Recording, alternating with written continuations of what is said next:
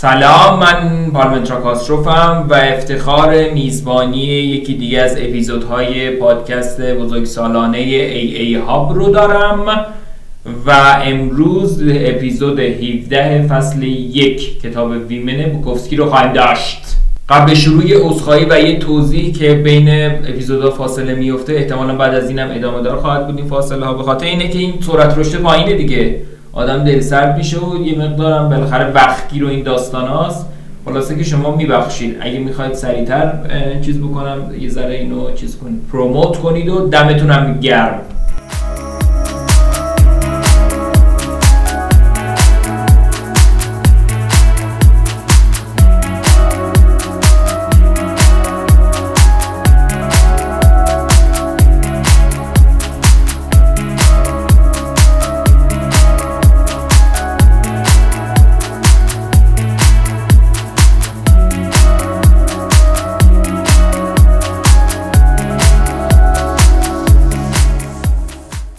همیشه زنا رو یا به مسابقه بوکس می بردم یا به میدون اسبدوانی پنجشنبه شب کاترین رو بردم به تماشای مسابقه بوکسی که تو استادیوم المپیک برگزار می شد دفعه اولش بود که این مبارزه واقعی می‌دید. قبل شروع مبارزه اول رسیدیم اونجا. و نزدیک رینگ نشستیم. من آبجو خوردم و سیگار کشیدم منتظر موندم. به کاترین گفتم عجیبه. این ملت که اینجا نشستن خیلی عجیب غریبن. منتظر دو تا آدمن که برن اون بالا و همدیگر رو لط و پار کنن. به نظر من که وحشتناکه. داشت به در و دیوار ورزشگاه کهنه نگاه می‌کرد. گفتم اینجا رو خیلی وقت پیشا ساختن. دو تا دستشویی بیشتر نداره. یه مردونه یه زنونه که خیلی هم کوچیکن. اگه می‌خوای بری دستشویی باید یا قبل زمان استراحت بری یا بعدش. باشه. تماشاگرای ورزشگاه المپیک یا مکزیکیان یا سفیدپوستای طبقه کارگر گاهی هم یک دو تا آدم معروف یا بازیگر سینما توش بر می‌خوره. معمولا تو مسابقات این ورزشگاه کلی مشتن مکزیکی خفن می‌بینی که با جون و دل میجنگن. مسابقه بکس بعد مسابقه یه که بین سفیدا یا سیاها باشه. مخصوصا تو سنگین وزن. از بودنم اونجا با کاترین احساس عجیبی داشتم. روابط انسانی هم چیز عجیب غریبیه. می‌خوام بگم که یه مدت با یه نفر هستی باش می‌خوری و میخوابی و زندگی می‌کنی. دوستش داری. باش حرف می‌زنی. با هم این طرف و اون طرف میرین و بعد کل ماجرا تموم میشه. بعدش برای مدت کوتاهی با هیچ کس نیستی و بعد یه زن دیگه از راه می‌رسه. باش غذا می‌خوری و ترتیبشو میدی و همه چیز به نظرت کاملا طبیعی به نظر می‌رسه. انگار که تمام اون منتظر همین آدم بودی و این آدم هم تمام عمر چشم راه تو بوده. من هرگز تنها بودن رو درست ندونستم. هیچ وقت حس نکردم که تنها موندن کار درستیه. بعضی وقتا تنهایی لذت بخشه ولی هرگز به نظر طبیعی و صحیح نمیاد. مبارزه اول خیلی خوب بود. پر بود از خون و شجاعت. تماشای محسنی و رفتن به میدون اسبوانی چیزایی درباره نویسندگی یادم میده. پیامی که منتقل می‌شد واضح نبود اما مفید بود. قسمت مهمش همین بود. پیام واضح نیست. غیر کلامیه مثل خونه که تو آتیش میسوزه. مثل زلزله مثل سیل. مثل زنی که از ماشین پیاده میشه و پاهاشو نمایش میده. نمی‌دونم بقیه نویسنده برای نوشتن چه چیزی لازم دارم برام مهمم نیست. در هر حال که نمی‌تونستم نوشتهای دیگران رو بخونم. من تو عادتهای خودم و تو پیشتاوری های خودم محبوسم. ابله بودن بد نیست. به شرط اینکه بلاحتت مختص خودت باشه. می‌دونستم که زمانی از کاترین خواهم نوشت و می‌دونستم که کار سختی خواهد بود. از فاحشان نوشتن راحت و از زنای خوب نوشتن بسیار مشکل. مبارزه دومم خوب بود. جماعت تماشاچی جیغ می‌زدن و هوار میکشیدن و آبجو میخوردن. موقتا از کارخونه هاشون انباراشون سلاخونه هاشون و کارباشاشون گریخته بودن. فردا دوباره برمیگشتن به قفس. اما امروز آزاد بودن. حس آزادی وحشیشون کرده بود. الان به بردگی ناشی از فقر فکر نمی‌کردن یا با بردگی ناشی از تامین اجتماعی و کپون ارزا. ما تا روزی که فقرا یاد بگیرن تو زیرزمیناشون بمب اتم بسازن به خوبی و خوشی زندگی خواهیم کرد.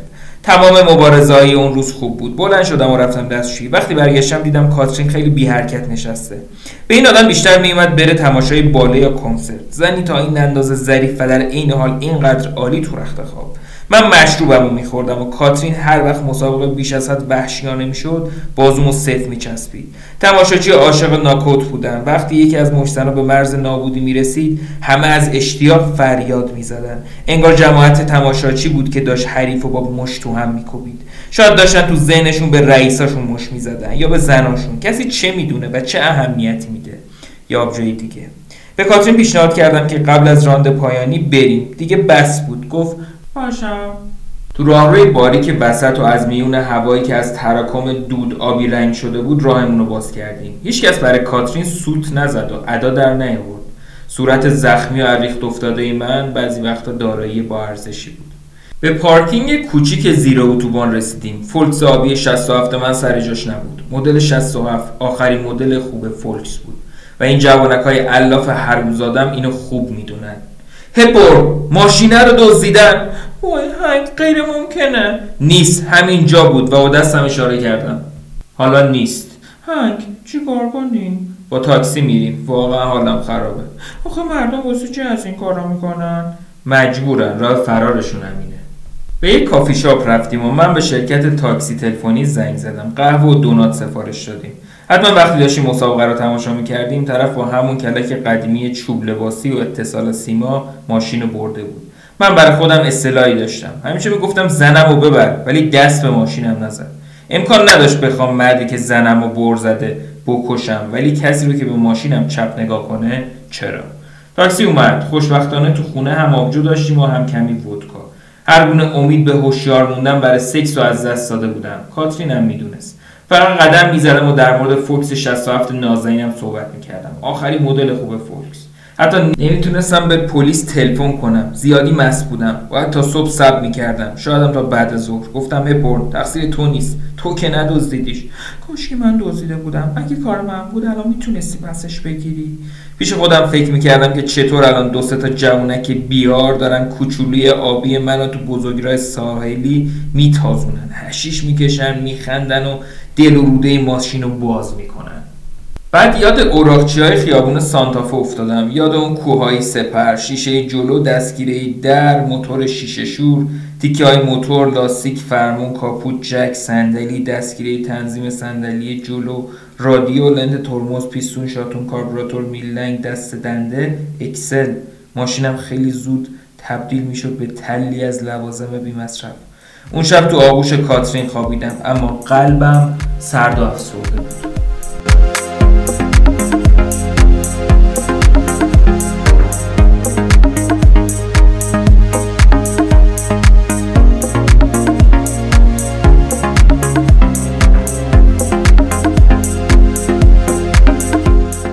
شانس آوردم که بیمه ماشینم شامل هزینه اجاره اتومبیل هنگام سرقت می‌شد. با ماشین اجاره کاترین رو به میدون اسب دوانی بردم. نزدیک پیچ آخر پیست نشستیم. کاترین گفت که نمی‌خواد شرط ببنده اما بردمش داخل و تابلوی اطلاعات و پنجرهای شرط بندی رو نشونش دادم. 5 دلار برای برد با شانس 7 به دو روی ارلیک اسب مورد علاقم گذاشتم. اعتقاد داشتم که اگه قرار باشه به بازی حتی اگه روی اسب شماره یک هم شرط ببندی ممکنه ببازی. در حقیقت تو همیشه برنده مسابقه ای مگه اینکه یه نفر بیاد و تو رو ببره.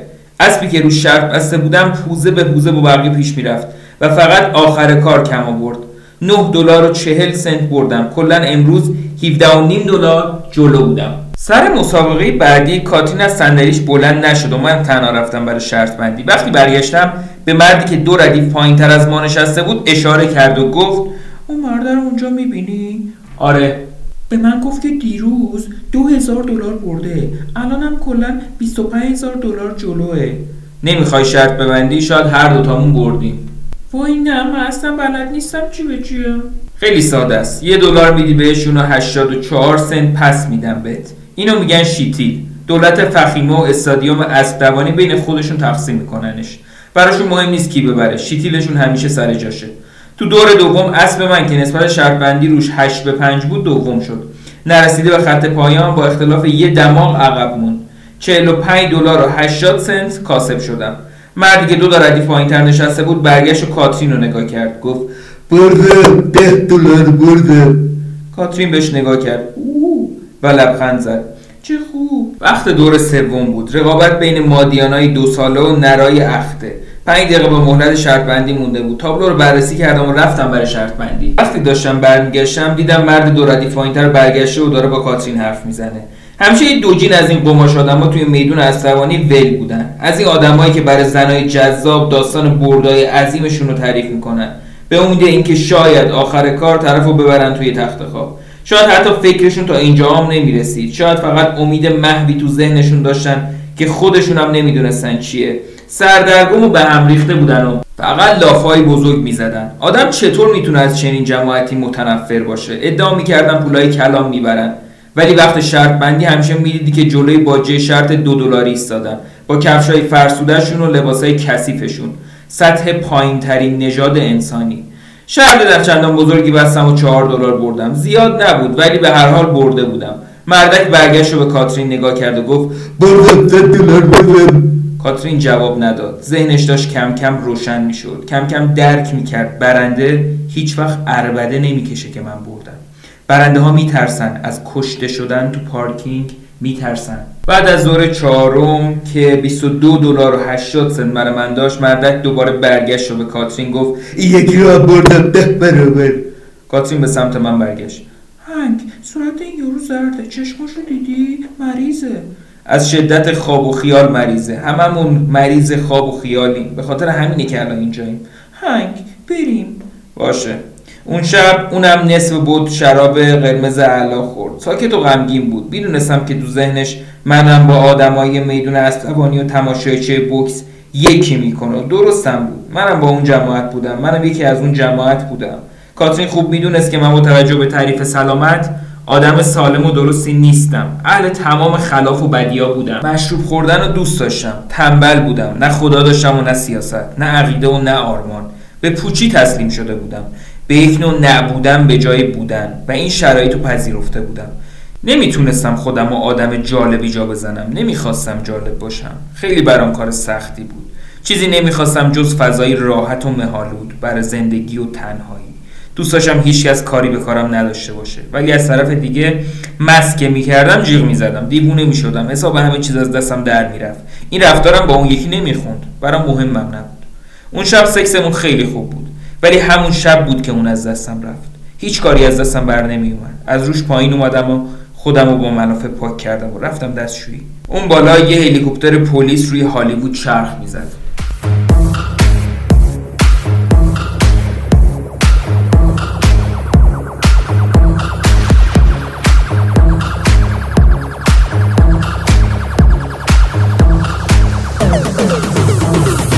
شب بعد بابی و والری اومدن خونم. جدیدن به مجتمع ما اسباب کشی کرده بودن و حالا خونشون اون طرف محبته بود. بابی تیشرت تنگش رو پوشیده بود. همیشه هر لباسی که میپوشید بهش میومد شلوارش همیشه خوش فرم و خوش اندازه بودن. کفشای درست حسابی میپوشید و موهاش همیشه مدلدار و ترتمیز بود. والری هم خوش لباس بود ولی انتخاب لباسش به اندازه بابی آگاهانه نبود. مردم بهشون می‌گفتن زوج عروسکی. والری رو وقتی تنها گیرش میآوردی بد زنی نبود. باهوش بود و پر انرژی و تا مغز و سخون صادق. بابی هم همینطور. وقتی با آدم تنها بود خیلی انسان تر بود. اما هر وقت یه زن دور برش می‌دید رفتارش خیلی لوس و تابلو می‌شد. تمام توجه و صحبتاش رو روی زن کذایی متمرکز می‌کرد. وانمود می‌کرد که صرف حضورش اونجا بهره خدادایی برای جماعت حاضر. اما صحبتاش به شدت بیمعنی و قابل پیش بینی می‌شدن. همش تو فکر بودم که کاترین چطور تحملش می‌خواد بکنه. اومدن تو نشستن. من روی یه صندلی نزدیک پنجره نشسته بودم و والری بین بابی و کاترین روی کاناپه. بابی شروع کرد. خم شده بود جلو والری رو اصلا به حساب نمی آورد و کل حواسش به کاترین بود. پرسید از لس آنجلس خوشت میاد؟ کاترین جواب داد بد نیست. قرار خیلی بمونی؟ یکم دیگه میمونم. چه تگزاسی بله. پدر مادرت هم تگزاسی بله اون طرفا برنامه تلویزیونی مال دارین این. برنامه های همینجاست اموی من تو تگزاسه او؟ آره تو دالاس. کاترین جواب نداد. بعد گفت ببخشید من می‌خوام واسه خودم ساندویچ درست کنم. کسی ساندویچ می‌خواد؟ ما جواب منفی دادیم. کاترین بلند شد و رفت توی آشپزخونه. بابی دنبالش رفت. نمی‌شد حرفای بابی رو درست تشخیص داد. اما جسته گریخته میشیدم که داره بازم کاترین رو سوال پیچ می‌کنه. والری به زمین خیره شده بود. کاترین و بابی توی آشپزخونه خیلی موندن. بعد یه دفعه والری سرش رو بلند کرد و شروع کرد به حرف زدن با من. عصبی و تند. حرفش رو قطع کردم. والری مجبور نیستیم حرف بزنیم. هیچ اجباری به حرف زدن نیست. با سرش پایین انداخت. بعد من شروع کردم. هی بچه ها خیلی وقت اون تو این. چی کار دارین می‌کنین؟ زمین رو برام میندازین بابی خندید و شروع کرد به پا کوبیدن به زمین. دست آخر کاترین از آشپزخونه بیرون اومد و بابی هم به دنبالش. اومد سمت من و ساندویچش رو نشونم داد. کره بادوم زمینی تو نون گندم با تیکه های موز و کنجد. گفتم به نظر که خیلی خوب میاد. نشست و شروع کرد به گاز زدن ساندویچش. فضا ساکت شد. ساکتم موند. بعد بابی گفت خب بهتره فکر کنم ما دیگه زحمت رو گم کنیم. رفتن. بعد اینکه در پشت سرشون بسته شد کاترین نگام کرد و گفت فکر بد نکن هنگ. فقط داشت سعی می‌کرد خرم کنه. همیشه با هر زنی که تو دست و بال من بوده همین کارو کرده. از اولین باری که دیدمش تا حالا همین بساطه. تلفن زنگ خورد. بابی بود. هی رفیق چه بلایی سر زن من آوردی؟ چی شده مگه؟ گرفته نشسته حالش گرفته است. حرف نمی‌زنه. من هیچ بلایی سر زنتو نیاوردم من که نمی‌فهمم این چه بساطیه. شب بخیر بابی. گوشی رو گذاشتم. به کاترین گفتم بابی بود. زنش افسردگی گرفته. جدا ظاهرا که اینطوریه. مطمئنی ساندویچ نمی‌خوای؟ می‌تونی یکی عین مال خودت واسم درست کنی؟ هم، آره که می‌تونم. پس درست کن.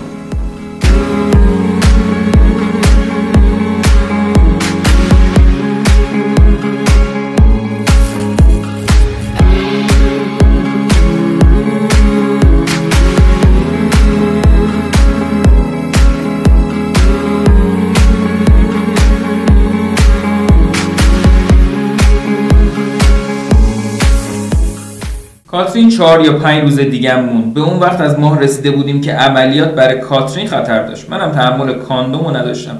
کاترین برای خودش یه فوم ضد بارداری خرید. پلیس هم فولکس منو پیدا کرد. رفتیم و تحویلش گرفتیم. هیچ بلایی سرش نیومده بود. غیر اینکه باتری خالی کرده بود. دادم تا تعمیرگاهی تو بود بکسلش کنن و همونجام راش انداختم بعد از خداحافظی آخر کاترین رو با فولکس آبی TRV 469 رسوندم فرودگاه. روز خوشی برام نبود. تو سکوت کنارم نشسته بودیم. بعد پروازش رو اعلام کردن و ما همدیگه رو بوسیدیم. هی کل این جماعت دارن این دختر خوشگلی رو دید می‌زنن که یه پیرمرد زپرتی را میبوسه. به درک کاترین دوباره منو بوسید. گفتم از پرواز جا نمونی. هنگ بیا دیدنم. یه خونه خیلی قشنگ دارم. تنها زندگی می‌کنم. بیا دیدنم. میام. نامه بنویس. می نویسم کاترین رفت توی تونل سوار شدن به هواپیما. برگشتم به محوطه پارکینگ. سوار فولکس شدم. با این فکر که هنوز این یکی رو دارم. گور پدر دنیا هنوز همه چیز از دستم نرفته. ماشین روشن شد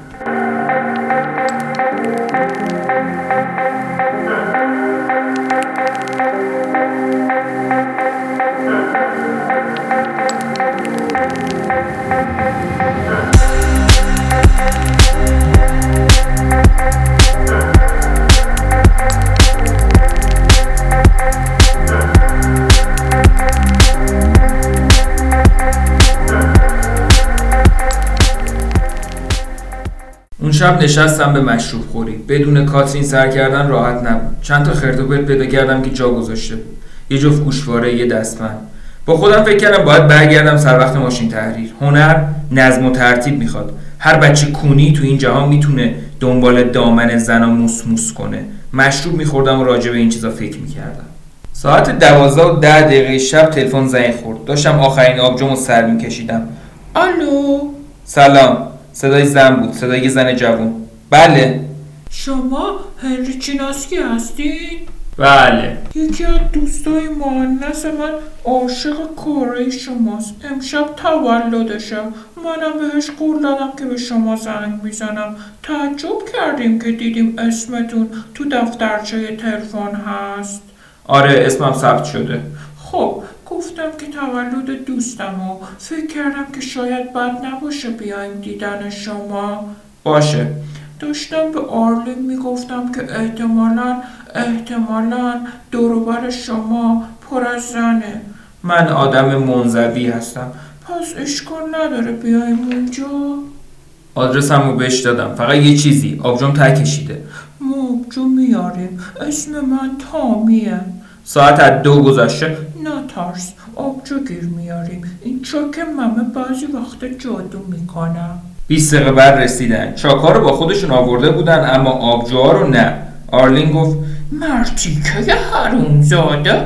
قبلا همیشه به همون جنس می‌داد. این دفعه نمی‌دونم چرا ترسیده بود. تامی گفت کسو خورش. هر دوشون نشستن و سن و سالشون رو اعلام کردن. آرلین گفت من سی و دو سالمه تامی گفت من 23 سالمه. من گفتم سنتون رو با هم جمع کنید میشه سن من. آرلین موهای بلند و سیاهی داشت. روی صندلی کنار پنجره نشسته بود و موهاشو شونه می‌کرد. آرایش می‌کرد خودشو توی آینه بزرگ نقره‌ای نگاه می‌کرد و شر و ور می‌گفت. شک نداشتم که قرص بالا انداخته. هیکل تامی تقریبا بیعیب و نقص بود و موهای بلندی هم به رنگ قرمز طبیعی داشت. اونم قرص انداخته بود اما به اندازه رفیقش نشه نبود. تامی به من گفت یه رو کسو کن صد دلار واسط آب می‌خوره نیستم. تامی مثل خیلی از زنای بیست و چند ساله سفت و سخت بود. صورتش مثل صورت کوسه بود. بلافاصله حالم زش به هم خورد. حدود سه و سی رفتن و منم تنها رفتم توی رخت خواب.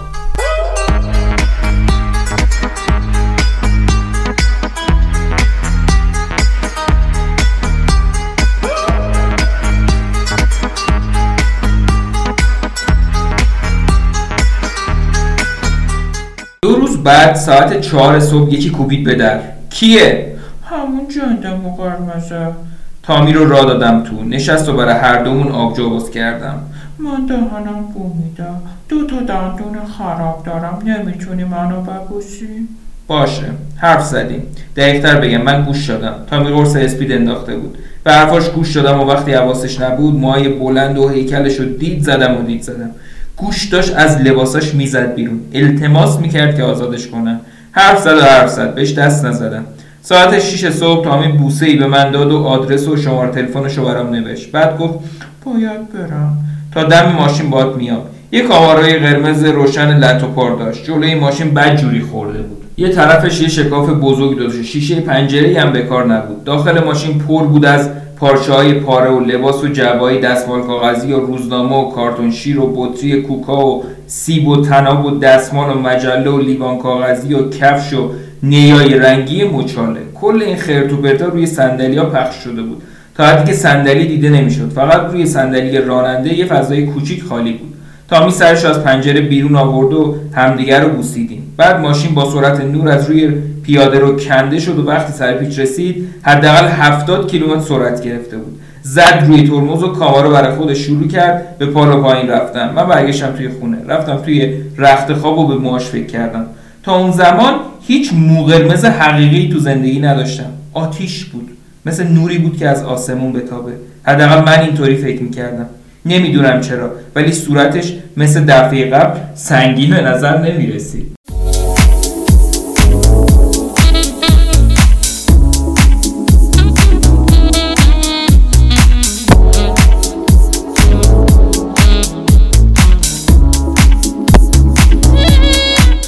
اینم از قسمت 17 حتما حتما بچه ها بازخورد بدین. اگه می‌خواین زودتر اپیزودها منتشر بشه subscribe کنین کامنت بذارین share کنین و بگید که با کدوم فصل بیشتر ارتباط می‌گیرین که حتی المقدور از اون فصل بیشتر بذارم و تا درودی بدرود دیگر!